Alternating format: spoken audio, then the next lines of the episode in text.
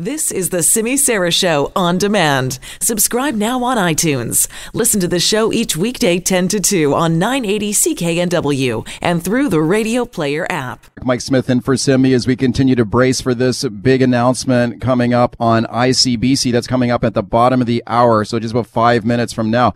Keep it locked right here for that. A lot of speculation. The government could announce no fault auto insurance for British Columbia. So the way that works is if you're in an accident, uh, there's no more finding a fault of who is responsible for for the accident in terms of the payouts and compensation. So let's say you're injured in an auto accident, they would go to a preset chart showing how much you would get paid, and you can bet if the government does this, they will say the payouts will be very generous, but the lawyers are going to be mad as hell.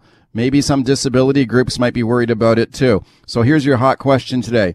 Should BC adopt no fault auto insurance? Would you say, yes, cut those greedy lawyers out of there? Or would you say, no, I don't trust ICBC. I still want my lawyer and, my, and the ability to go to court. At CKNW on Twitter is where you're going to find this today. At CKNW on Twitter. Give me a follow while you were there, please, at Mike Smyth News, S M Y T H, at Mike Smyth News on Twitter. I'll retweet the hot question there.